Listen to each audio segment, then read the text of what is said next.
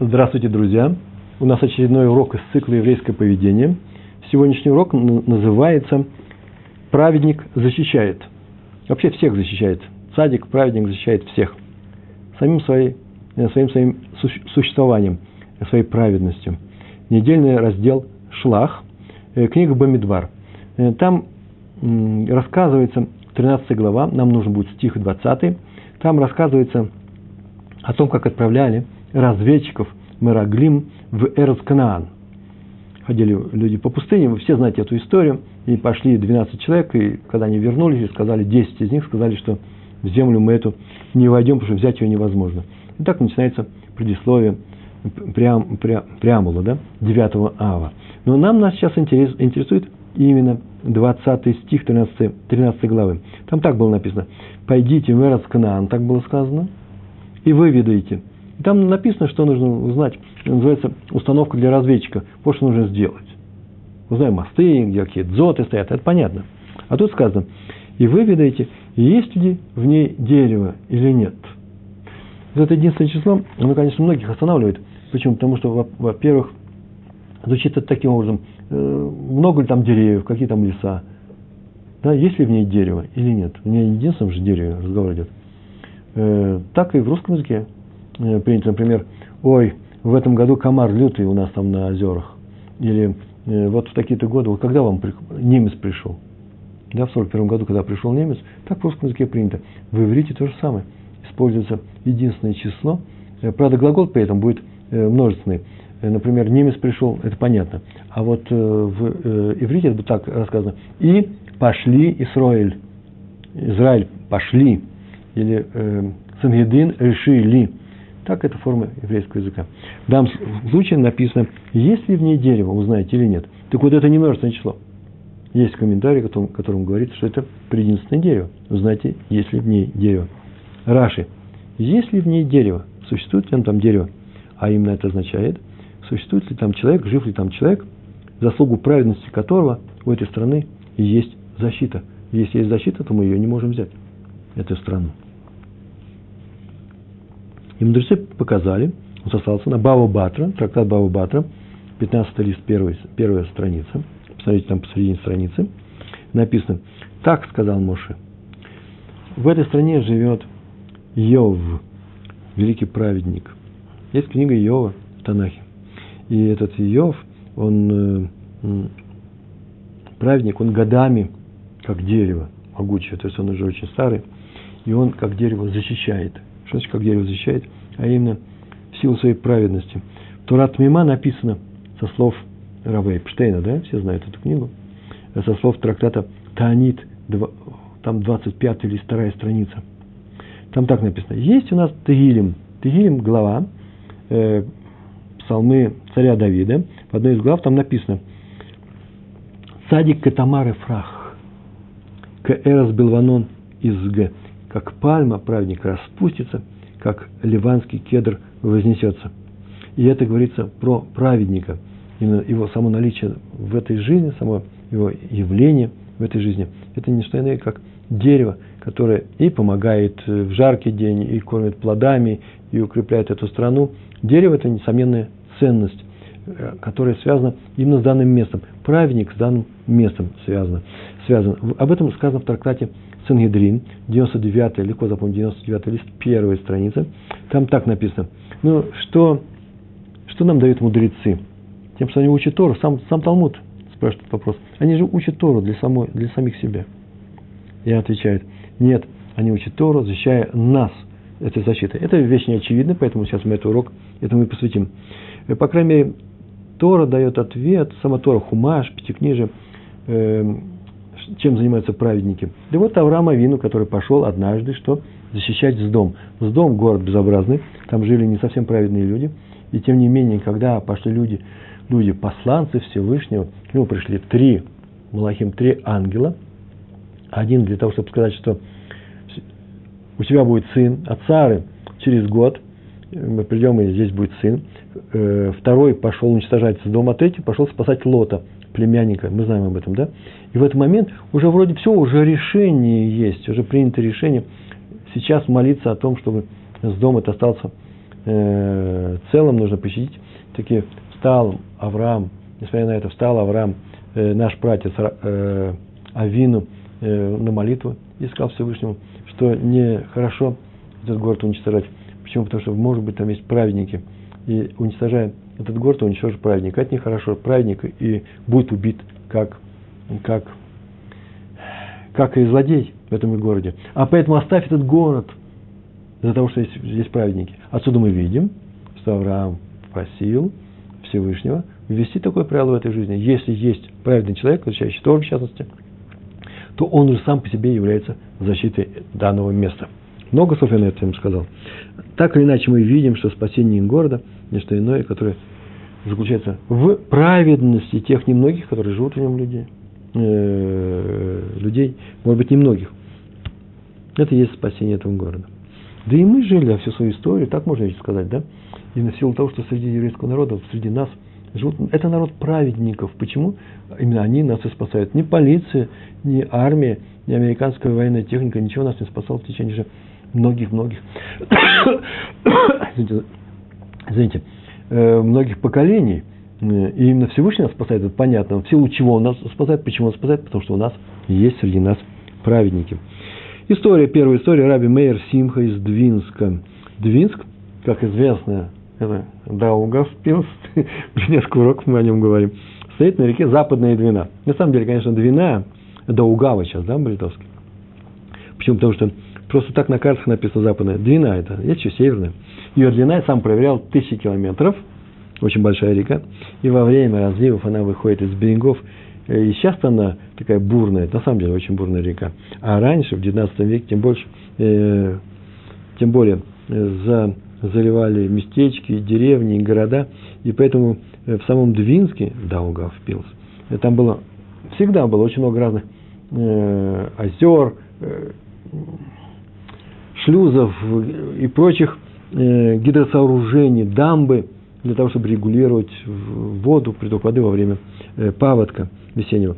Так или иначе, случилось, что главный раввин Раби Мейер Симха стал главным раввином города, и через полгода, он был очень молодой, это известнейший праведник, известнейший талмудист того времени. Всего через полгода, как только он приступил к своей раввинской должности, было страшное наводнение, и отмечено, что ни до этого, ни после этого, никогда, вплоть до наших дней, никогда такого разлива в Западной Двине не было, река Двина. И многие люди убежали из города, вода поднималась, и инженеры заявили э, вслух, что э, вообще грядет катастрофа, надо спасаться. И люди бросились к, в городскую управу, э, руководство. И, ну и, естественно, поскольку в городе живут не только евреи, еще и христиане, бросились к своим и, э, христианским иерархам. Э, но заметили, что те сами упаковывают чемоданы. И нельзя их за это э, осуждать. Почему? Потому что и мы бы с вами упаковывали бы чемоданы. Это не называется не трусость, а просто, наоборот, благоразумное поведение. Так или иначе, в это время один из авторитетных попов, я не знаю, Ксионс, поп, я не знаю, не разбираюсь в этих именах, без всякого осуждения, сказал, что если идти к, просить кого-то о защите, то нужно пойти к краю, э, к краю Мейру Симхи. Почему? Потому что он настоящий праведник. Ну, человек понимал. И люди пошли, и написано было, что не евреи пошли, а вообще горожане. А в это время он сидел и учил Талмуд. Он на самом деле учился. Вы, наверное, забыли сообщить о том, что скоро будет наводнение, и дамбу прорвет, и вода поднимается, и осталось там, э, написано здесь, о, мне написано, 13 сантиметров до верхнего парапета этой дамбы. Ему пришли и сказали, что река поднимается, и надо что-то делать. И он высушил, подал, велел подать коляску, это рядом, рядом с рекой было, подъехал к набережной и отправился к реке, и все встали там, все, видели, как он дошел к парапету, и он встал и начал молиться. Громко встал. Рибано Шалюлам встал и начал говорить. Рибано Шалюлам, владыка всего мира. Надо остановить эту воду. А потом очень интересную фразу сказал. Она вот тут записана. Сар Шильям, сказал он, царь моря, приказываю тебе остановиться. То есть он получил разрешение у Всевышнего обратиться непосредственно к тому, кто управляет речной стихией. Ну, конечно, как во всех сказках, я сейчас скажу, это не совсем сказка, но три раза же должно быть. Река не прекращала своего бурного течения, и было написано, что осталось 7 сантиметров до э, края. А дальше вода хлынет, и все будет затоплено. Он снова сказал, царь Шилья, э, князь моря, я велю тебя прекратить, я велю тебе прекратить. Вода продолжала бурлить, и уже начали первые ручьи через парапет переливаться. И там он сказал, останови реку, морской царь, иначе я тебя отлучу. Он ему угрозил. Отлучу, все знают, что такое херм. Это когда какого-то еврея отлучают от, от, от общины, с ним теперь нельзя молиться, ему даже воду нельзя толком давать. Дадут, конечно, кому захочет пить. Но с ним уже не общаются. Все, с ним прерваны все связи общины. Это называется херм. Как можно херму э, наложить на э, неживую природу, на царь, даже если он одушевленный, на э, морского царя, не знаю, так или иначе. Река в ту же, в ту же секунду остановился. Течение продолжало, а прирост э, воды вверх прекратился. И мэр Симха посмотрел на воду и спокойно пошел к коляске. Ну, а народ начал, как, как ему положено, ликовать и радоваться. После чего отслужили молебен в местном соборе. И пошел даже слух, как было написано в этом рассказе, что поп, который привел Рава мэра Симху, спас город, и поехали к попу, но поп еще не вернулся из, не привел, послал, не, не вернулся в город. Так или иначе, глава э, городского совета э, приехал к, к дому Равина, э, тот вышел к ним навстречу, и мэр поклонился этому городу, глава, обнял его, и ему целовали руки, даже христианские э, иерархи. Об этом написали все газеты того времени с фотографиями. Вот о чем я говорю. Не просто так это было сказано. Вот один из примеров того, как один праведник имеет возможность спасти еврейский мир. Э, э, э, окружающую среду, да, город целый, не евреев в том числе. А иногда и не евреев, вот с дом, но не удалось, Аврааму не удалось его спасти. Тоже отдельный рассказ. И, между прочим, надо бы об этом еще и поговорить. Надо об этом еще и поговорить, как работает механизм спасения. Просто по просьбе. Есть такое правило, мы знаем, что говорит, что говорит праведник, то небо делает. Мы несколько раз к этому правилу обращались. Он работает в самых неожиданных местах, и мы знаем эту теорию, уже проходили, у нас целый урок был на эту тему, и не один. Э, в данном случае он не просил Всевышнего, он просто знал о том, что река должна остановиться, если будет хером. Что за хером? На воду накладывается хером, можно ей угрожать. Я боюсь, что это называется, она перестанет быть защищаемая вода, сама вода, может пропасть в этих местах. Бывает и обмеление, бывает и сохнет что-то, сохнет что-то, бывает, что вообще какие-то экологические катастрофы. Так вот, Всевышний, поскольку ты не слушаешь праведника еврейского, а слушался еврейского праведника, Всевышний перестанет оказывать тебе помощь, потому что из выбора, простой выбор, кому помогать, еврейскому народу или тебе, понятно, что будет выбран еврей. Вот эта вода не захотела. Это мои такие агадические предположения, не знаю. Второй рассказ. Врач, э, доктор Орлин, он был специалистом по крови здесь, в Израиле, очень известный специалист. В молодости он жил в Калифорнии, тоже известный, тоже история из газет, тоже с фотографиями была. Я поставил поэтому рядом. Он жил и работал в Калифорнии, э, в Калифорнии, наверное, Лос-Анджелес. В рассказе было написано Калифорния, не больше. И там он сошелся, он вообще был очень общительный, хороший человек, он со всеми дружил, но очень он сошелся там с тремя друзьями. Вот их было четыре друга еврея. И они жили там и работали, и у каждого из них был кодыш, вилла, вилла, у них вилла была э, под городом, там, где жили богатые люди. Врачи там вообще богатые люди были, особенно в то время. И он специалист, известный мировой специалист по крови. Наверное, они такие же специальности были. И вот он уже, живя в Израиле, решил однажды поехать их и проведать. И поехали они с женой э, в Америку и навестить их. И он, как положено, пошел э, в город купить какие-то подарки. И он решил, что лучше всего им подарить мезузы. Красивые коробочки и самые настоящие мезузы. Заказать очень большого мастера. Называется э, э, Софер, да? Соферстам. Э, поскольку это было все не заказывал, он обычно мезуз заказывает – это будет дешевле. Он уже готовый покупал, очень дорогие. Ну, американец, он бывший американец, и везет в Америку, и коробочки, супер коробочки, и привез им их, и подарил им их. И первый, как во всех рассказах рассказано, э, так положено, э, есть определенная динамика жанра. Э, отказался от коробочки и сказал, ну, слушай, ты же знаешь, что я такой, я же ничего этого не буду делать, где мы и где эти коробочки. И ничего этого он даже э, не захотел брать в одной из версий этого рассказа, не захотел даже брать. Э, второй взял, но сказал, что, конечно, только не заставляй мне их повесить, повесить это будет смешно, э, я буду вешать. А третий почему-то обрадовался и сказал, о, как раз этого мне не хватало, ничего страшного не будет, э, будет висеть в нашем доме, защищать наш дом. Так Раф Орлин поступил с этими людьми, и ровно через неделю на Калифорнию обрушился страшная буря, ураган. Там это вообще часто бывает, смерчи и прочие вещи. Но такого урагана не было. Все эти истории, уже вторая история, ни до этого, ни после этого.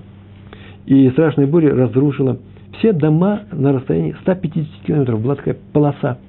И фотография была просто земля, ровная земля, ну, кроме э, естественных бугров.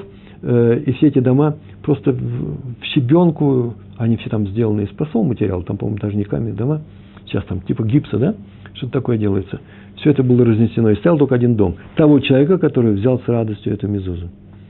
И все брали у нее интервью, он говорит, конечно же, в защиту из-за этой мезузы мой дом и остался. И там даже, возможно, могла бы возникнуть даже такая мода, не только на обрезание, да, а вешать мезузу на свой дом для того, чтобы что?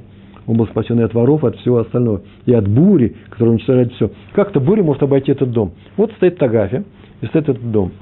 И она осталась. Э, э, это состояние осталось.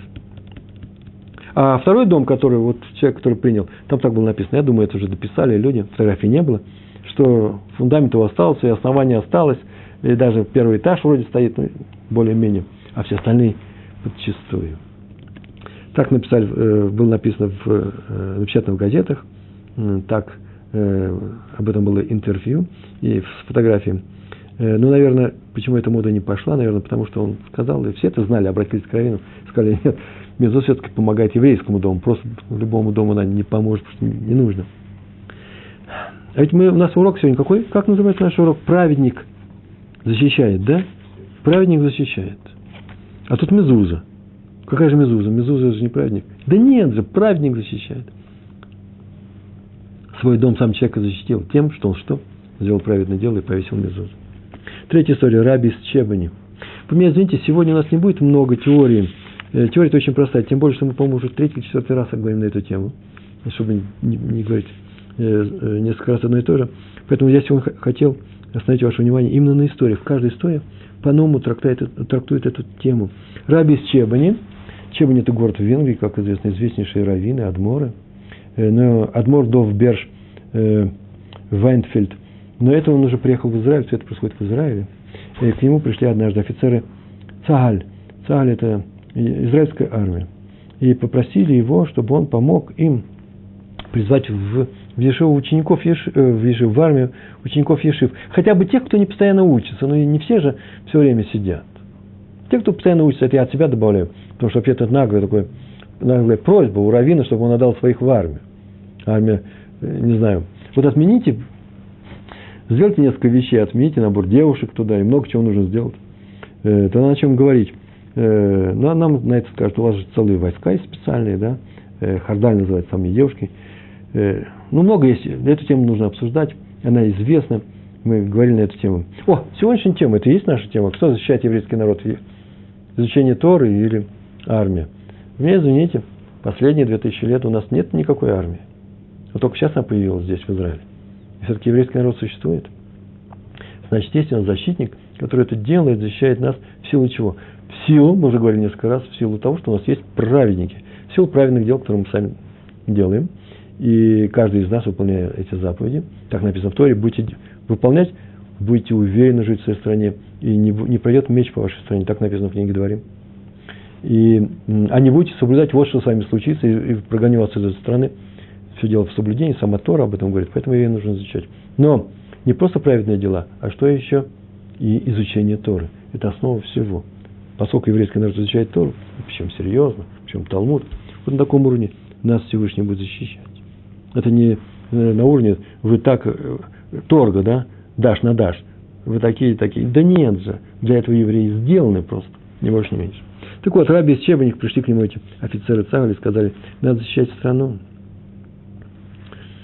Эм, я так полагаю, что они пришли вообще на самом деле за брахой.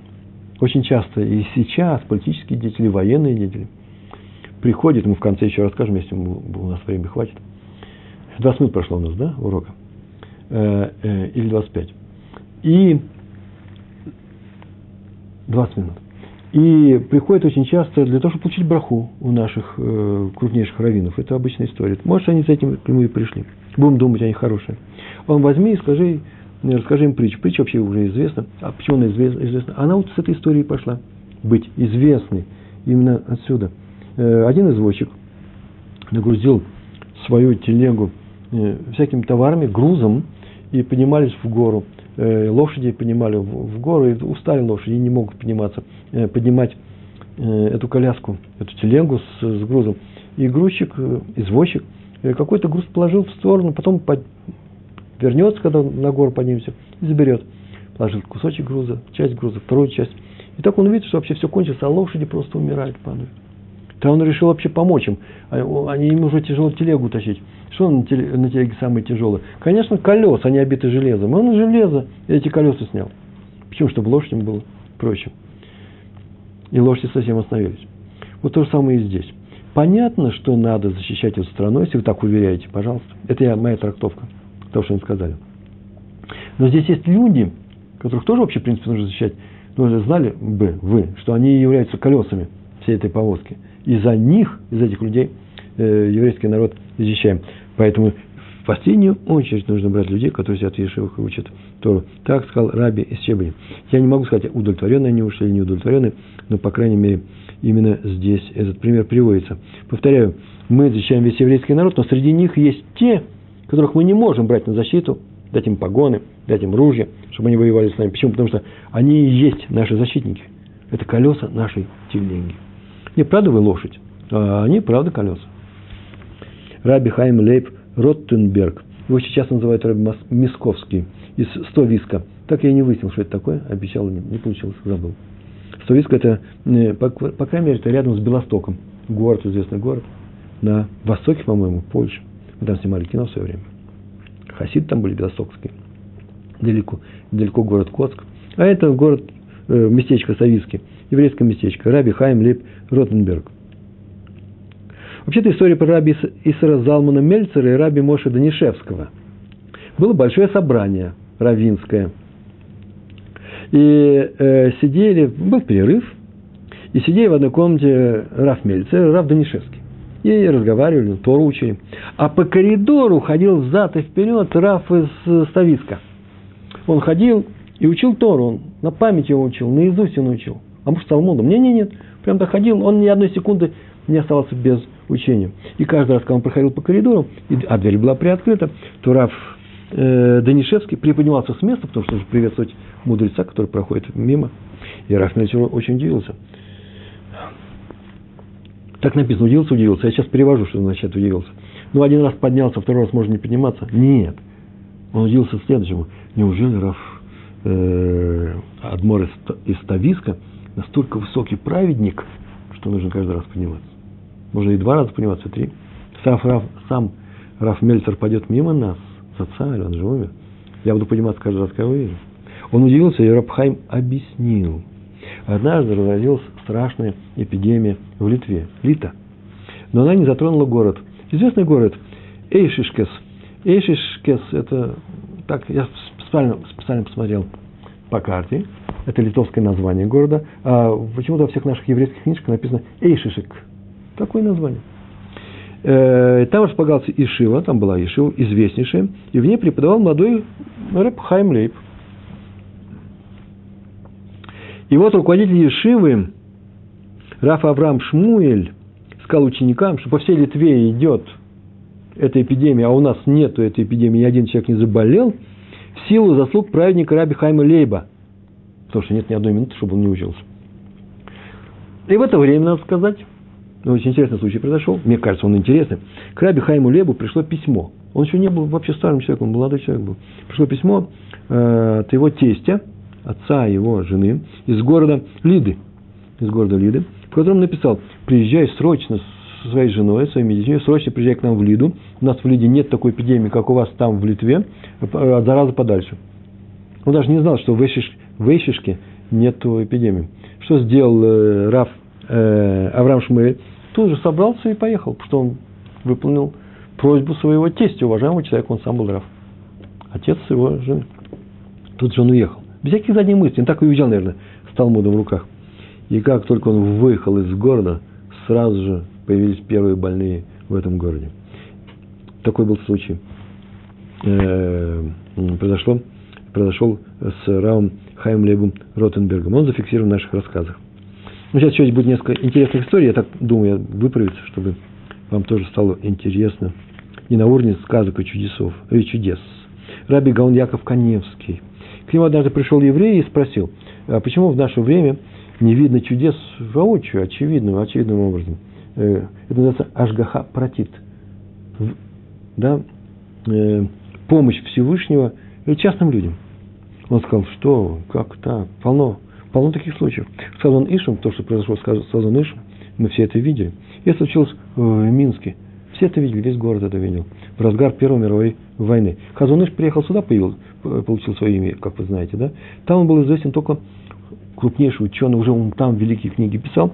В частности, он там написал несколько тракта, комментариев на трактаты Талмуда. Кто-то проходит Даф Юми, кто-то вообще учится серьезно, кто-то обязательно по Хазунышу учится крупнейший ученый в наше время, 20 век. И он же это в Минске написал. Но он был скромный человек, не все об этом знали, он не занимал никаких равенских должностей. Только приехал в Израиль, он вообще прославился и стал первым человеком. Он здесь, в, и в Америке Раф э, э, Файнштейн.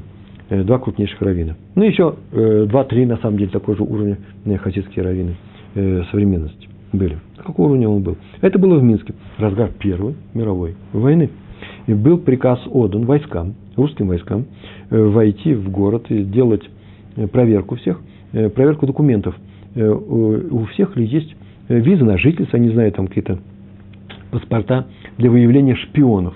Поэтому сверху пришло распоряжение, а у евреев как раз самые эти документы были слабо устроены. По крайней мере, у Хазона Виша вообще не было никаких бумаг. Он местный человек. Он учился. Вот он в этот день заканчивает писать книгу с комментариев на трактаты Рувин. И объявили, что входят разъезды, казацкие казаки, э, ну, регулярная царская армия. И сейчас всех подозрительных э, э, арестовывают. В этот район входят, входят солдаты. Есть такой закон, не подвергать свою жизнь опасности, нужно уйти. И он решил уйти тут же быстро, моментально уйти из этого района. Прямо в соседний лес, там и переждать. Долго же не будет ходить. И он выходил переулками к этому лесу и вдруг наткнулся на такой разъезд. В, это, в этом-то месте они и входят сюда. Побежать этих невозможно.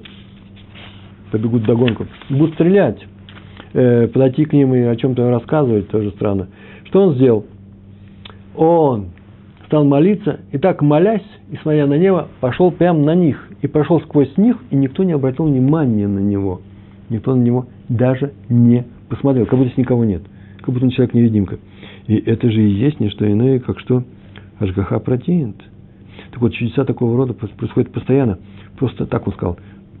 Кто-то их видит, а кто-то не видит. Почему? Потому что, например, не хочет видеть. Так сказал Раф Каневский. Еще одна история про э, Раф Швадрон привел ее в своей книге. Я ее открыл, посмотрел.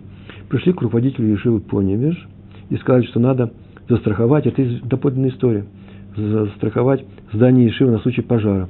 И он сказал, что пока в Ешиве учится Раби Лезер, так он сказал, пока у нас есть Раби Лезер, можно не беспокоиться, ни о чем, ничего не произойдет.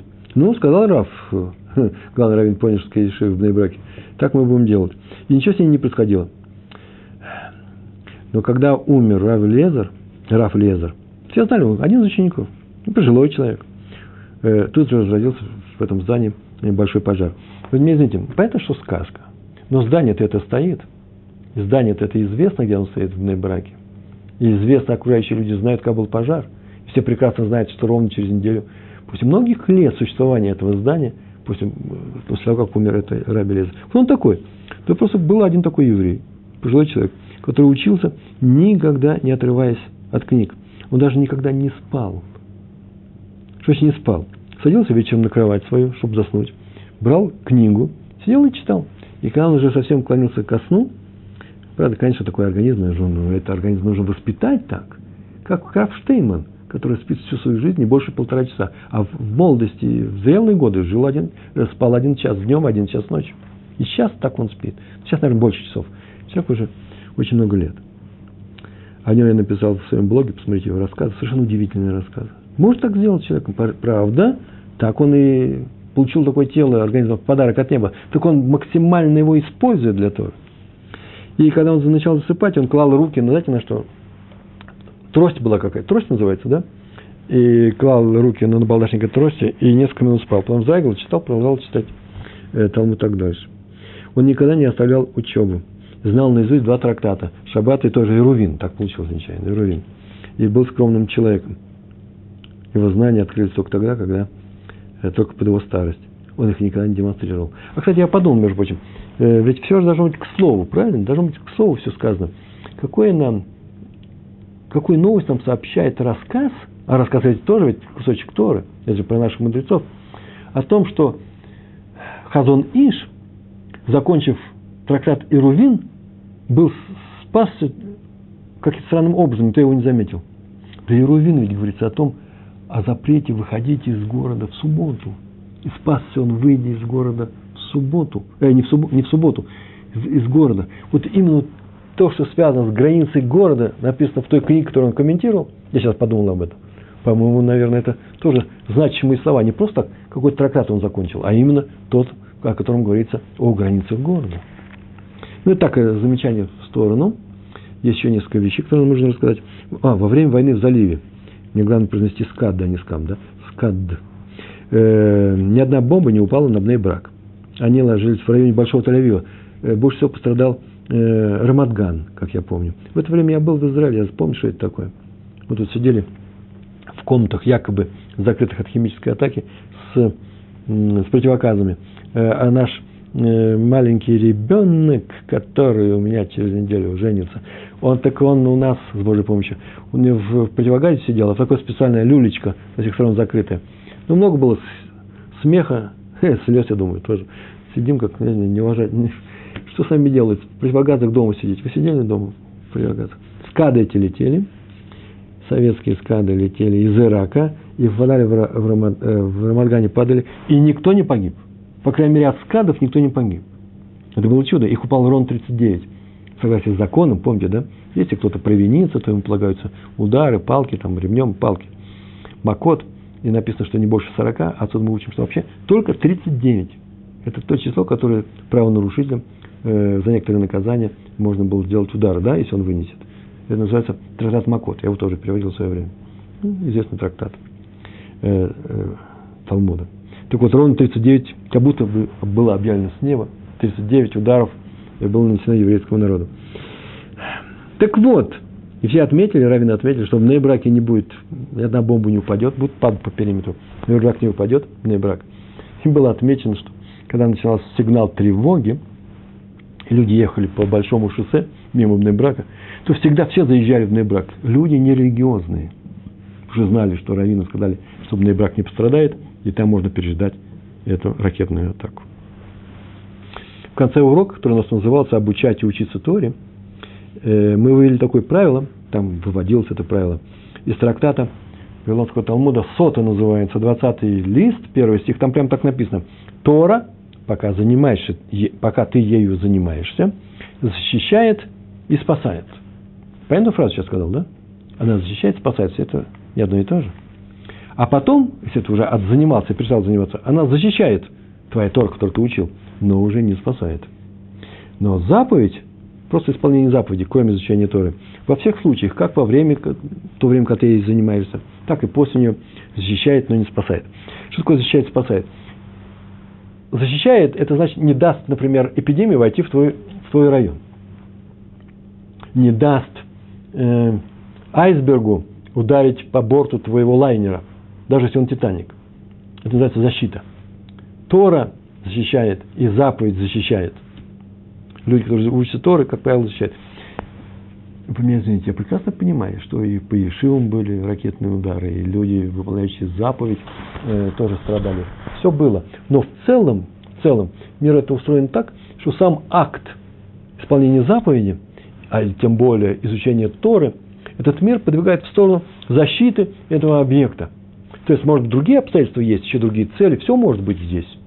Но, как правило, это работает именно таким образом. Так вот, если учат Тору, Если кто-нибудь, и хотя бы из механиков, а на этом Титанике там больше 900 было только одного экипажа людей, если там был хоть один еврей, если бы он пошел и получил просто перки, а вот, скорее всего, и даже не приблизилось бы э, это, э, этот айсберг.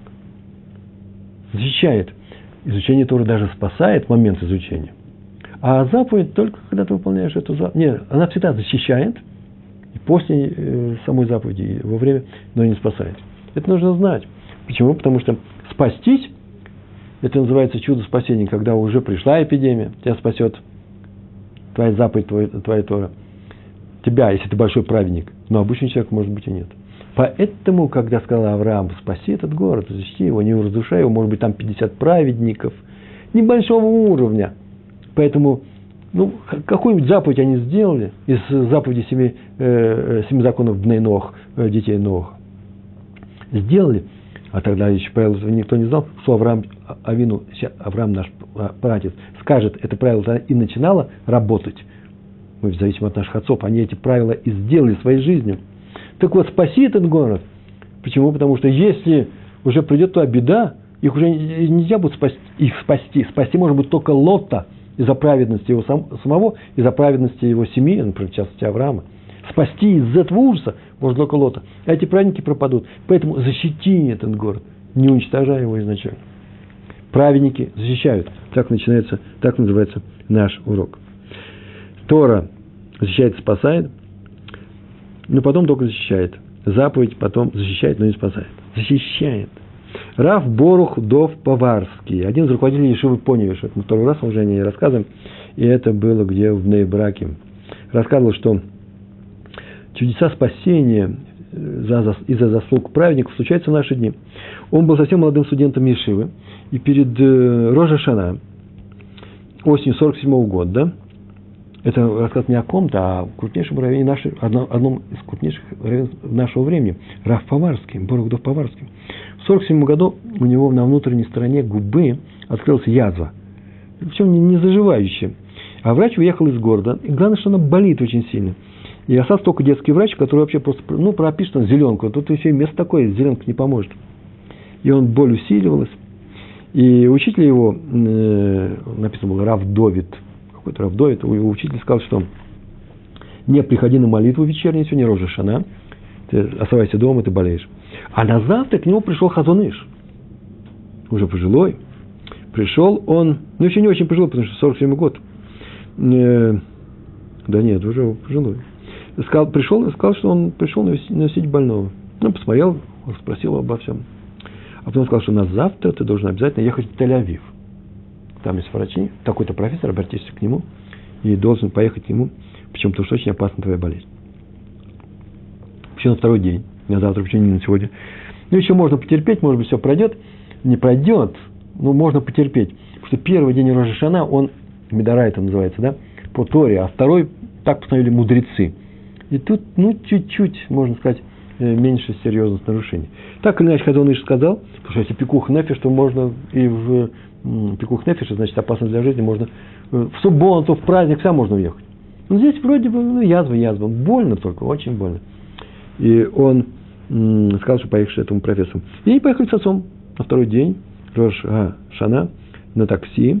И подождали, когда профессор придет с молитвы. Повторите его, он религиозный человек был. Он осмотрел больного, закатил глаза и говорит, да тебе осталось жить несколько дней. Как я понимаю, дело шло о страшном заражении крови – который в частности проявился здесь. Вообще вся кровь заражена. А потом он спросил, кто тебя послал ко мне? Он говорит, Хазон. О, если Хазон ну что ж, будем ждать чуда. Э, но у тебя острое заражение крови. Я... Будем ждать, что случится. Хазон должно что-то произойти. Мы об этом говорили. Как скажет праведник, так небо и сделает. То есть, не значит, что это всегда однозначно работает. Может быть, в силу каких-то других обстоятельств все может быть. Но, как правило, небо старается сделать, как сказал праведник. Так оно и произошло. На завтра в страну прибыла первая партия пенициллина из Англии. Почему это несколько раз сказал про осенью 47 года.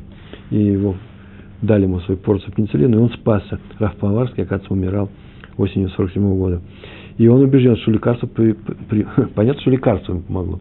Но прибыло оно и помогло именно в заслугу кого? Хазон Иша.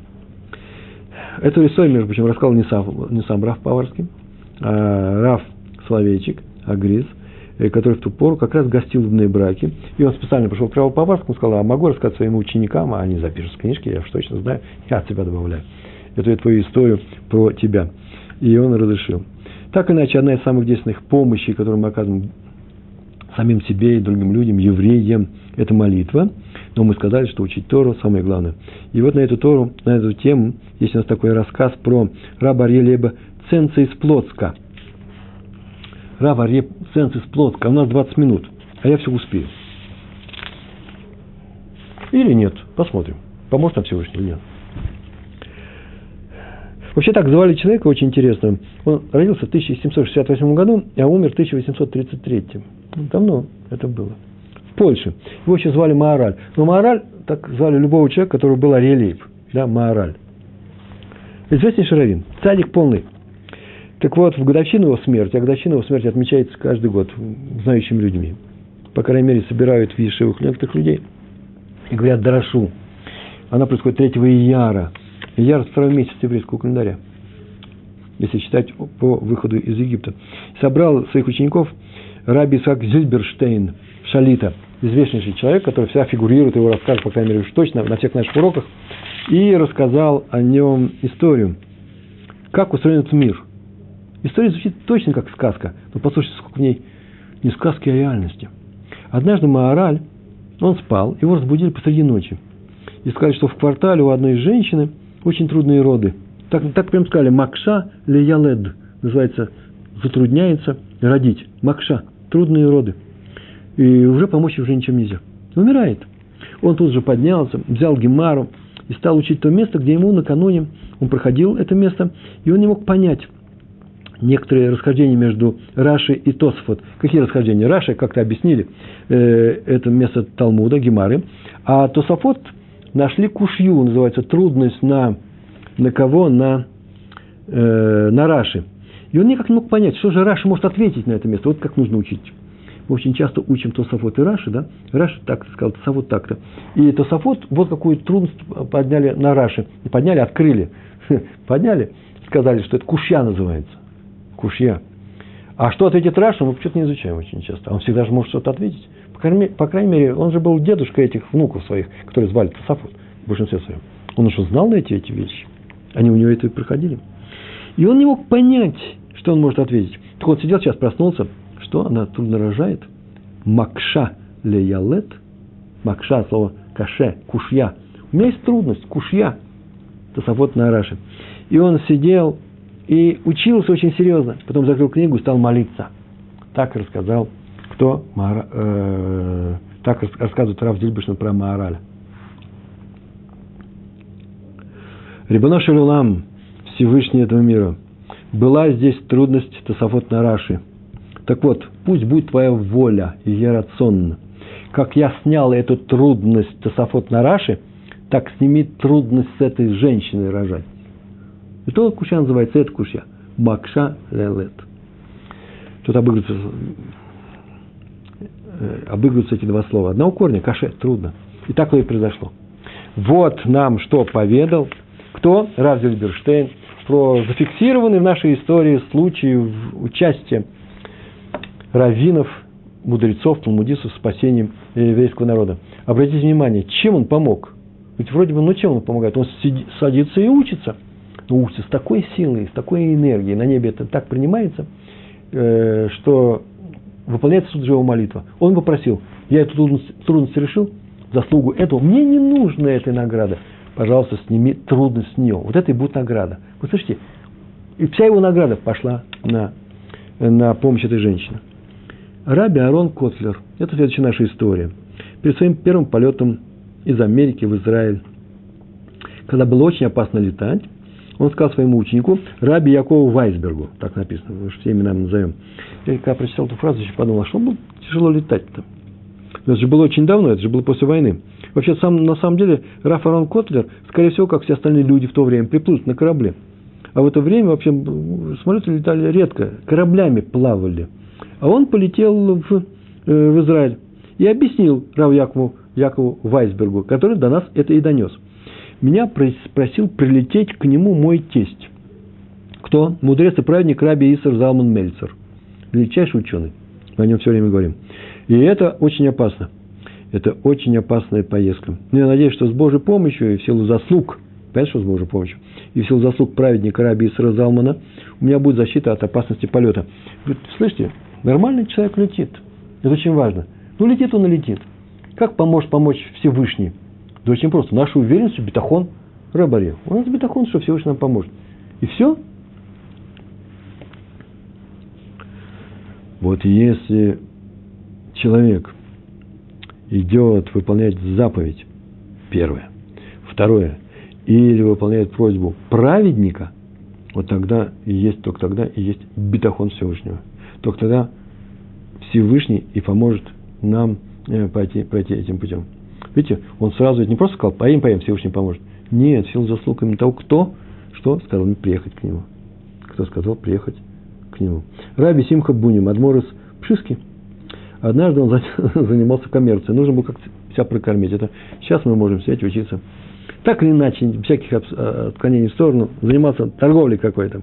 И сразу же к нему нагрянули, только-только он начал заниматься нагрянули жандармы с обыском. Может быть, под доносы, еще почему-то. Искать контрабандный товар, наверное. Не знаю, там Пшиски, граница все-таки не рядом. Э, и Рабанит, жена Рава, очень испугалась, сообщила мужу, который сидел, учил в это время Талмуд. Она сказала, вот пришли жандармы, они же просто так не уйдут, эти люди просто так не уходят. Он сказал, не беспокойся, не, беспокоиться нечем. И продолжал учебу. Ну, Рав все спокойны. И она успокоилась, и обыск очень быстро закончился, закончился, жандармы ушли ни с чем, как будто ничего не произошло.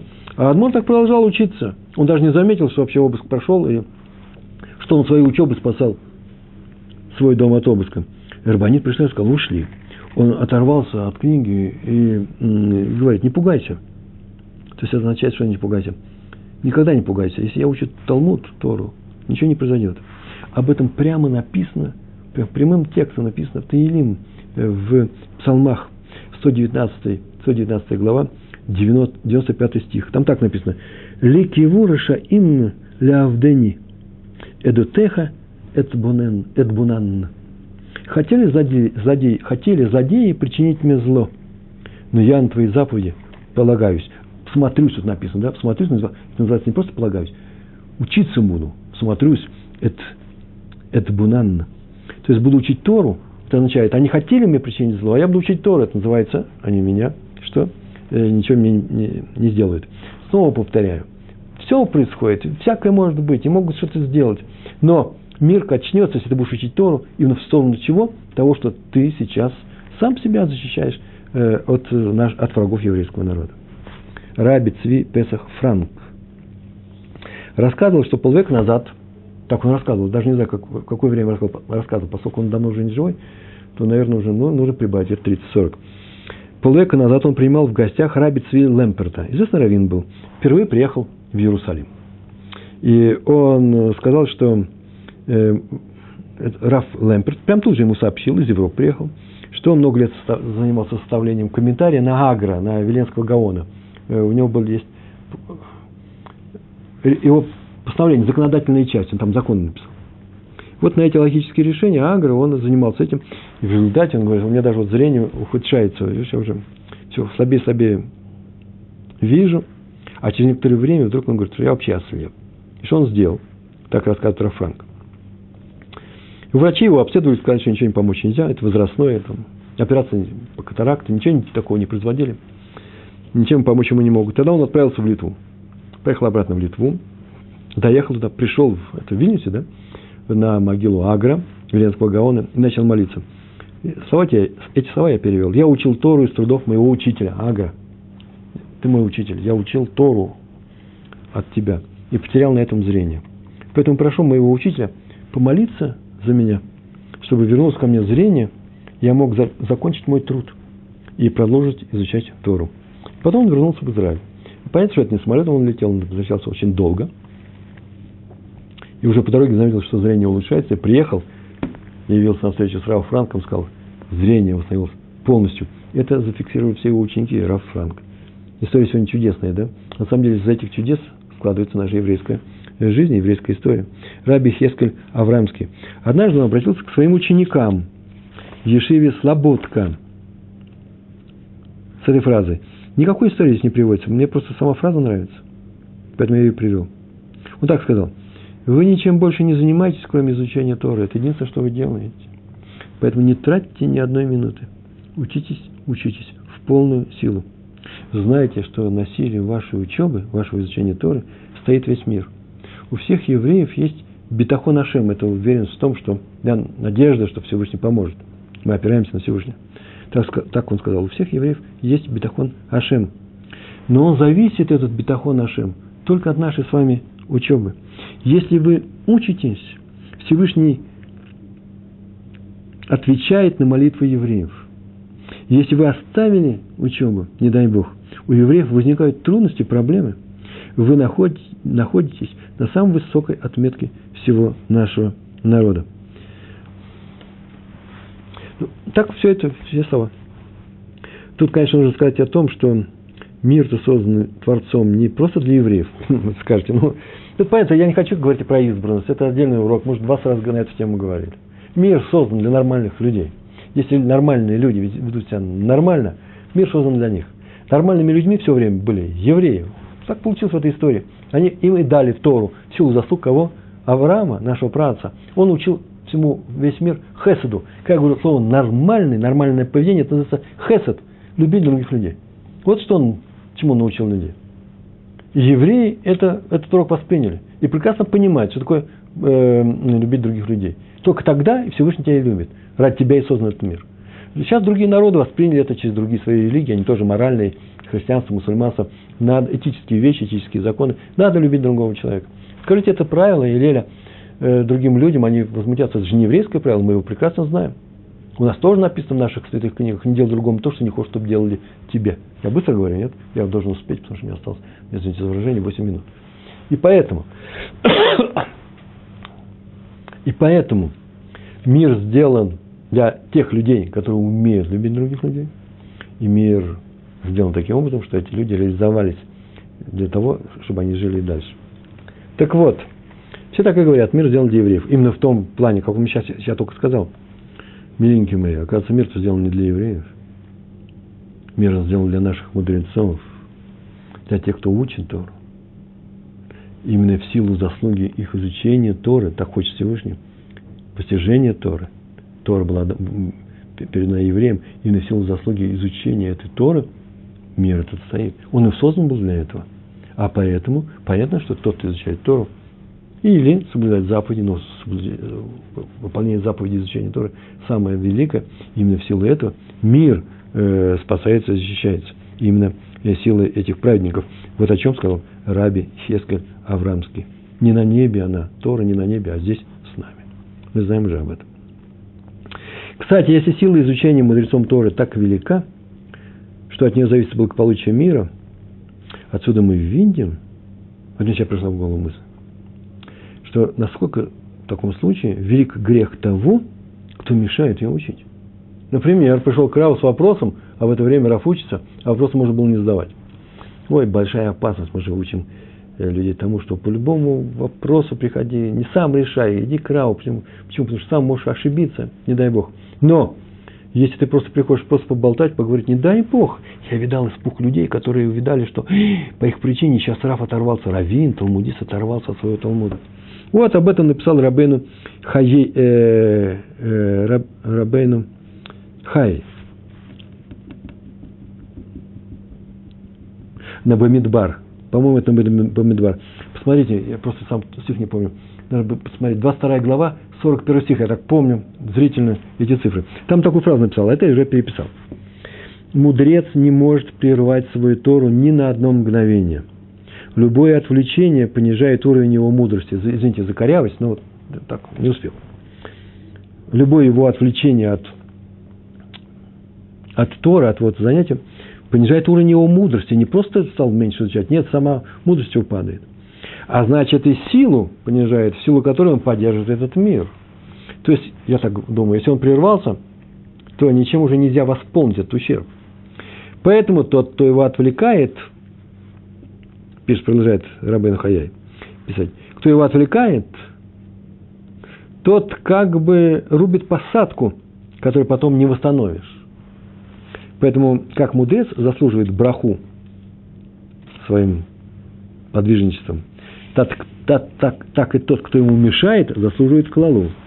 Проклятие. Страшные вещи. Так написано в Коэлет, он кончает. И в Коэлет написан такой стих. Букая цин есакен бам. Тот, кто колет деревья, от них э, опасность.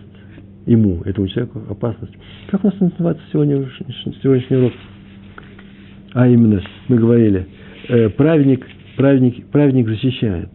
И он уподоблен дереву. Так вот, тот человек, который мешает быть ему праведником, в частности, учить Тору, тот уничтожает это дерево. Так написано в Коэлет. Тот, кто рубит дерево, ему от этого будет опасность. Как еще по-другому это объяснить? Совершенно замечательное объяснение, по-моему.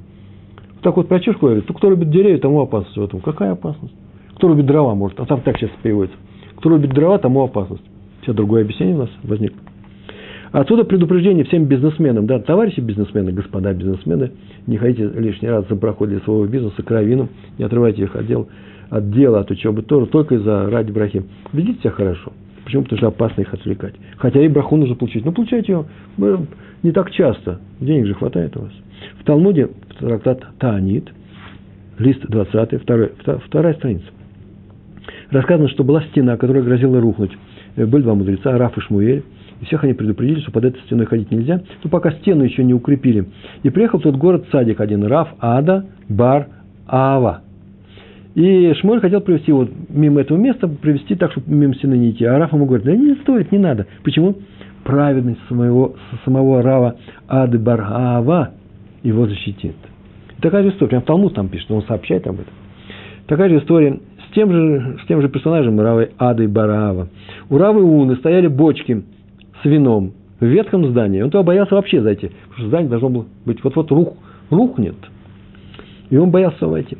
И пошел к Раву Ади Барава. Вообще, тут кучу вопросов я задал, но сейчас просто нет времени, потому что осталось три минуты. И стал учить э, с ним Тору.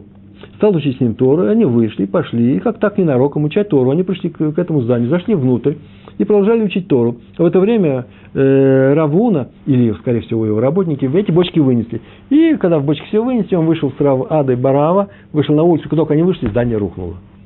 Вообще, страшная опасность.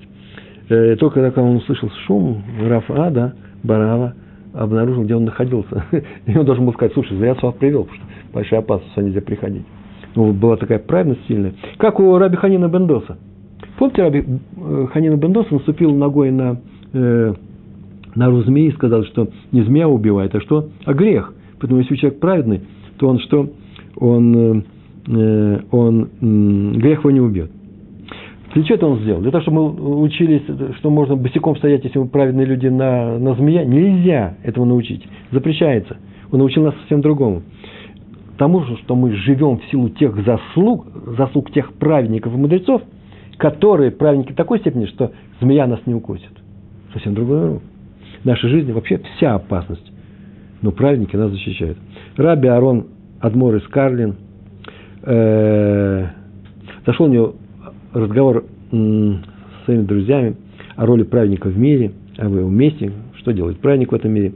И он сказал, что есть место в Торе, которое впрямую говорит о том, что садик стоит во главе, в центре всего. Кто ближе к нему живет, тот живет. Кто далеко от него живет, тот умирает. Держитесь поближе к праведнику, он спасает. Откуда это написано? Да есть такое место. Сказано, что пол шекеля, который собирали в храмах, Махацит Хашекель, да, так называется, Махацит Хашекель, Э, их э, собирали для храма. Вот эти полшекеля защищают евреев от врагов. Махацит Ашекель. Как написано слово махацит? Цади в середине, это цандик, он в середине, в середине живет. Рядом буквы какие? Махацит. Хей и Юд. Хай, живой. Живые те, кто рядом с садиком. А по сторонам что? Мем и Тав. Мет, мертвый. Кто далеко от садика, тот мертв. Кто рядом с ним, тот спасен. В начале 70-х годов правительство Израиля приняло постановление, решение бомбить иракский реактор. Приехал премьер-министр Краву Шаху, рабу Израилю Абу Хацири, Баба Сали, и получить браху. Они дали браху, а Баба Сали спросил, когда назначается вылет? На 2 часа дня. На 2 часа дня задержите вылет до 4. Почему до 4? Потому что у нас перерыв в Ешивах кончается, люди идут в Ешивы учиться, и силой их учения Торы – вы справитесь с этой операцией. Задержали эту операцию на два часа. Операция жуткая. На два часа задержали. Так произошло. Об этом свидетельствует раби Яков Эдельштейн. Выводы. Ученики Торы спасают нас с вами и защищают. Если мы праведники с вами и учим Тору, мы защищаем свои семьи, весь еврейский народ. Именно в силу своей учебы. Значит, надо учиться. Хотя бы час в день. Хотя бы иногда. Учите Гемар, например, с нами. Там написано такой, есть такой бонер, там написано, учите Талмуд с Равом Пятигорским. Это я. Приходите, учите Талмуд с нами. Надо учить Тору. Женщина помогает мужчинам учить Тору, их семьи будут крепкими. Наш еврейский народ будет крепким. Если у женщины нет мужа, нужно его завести.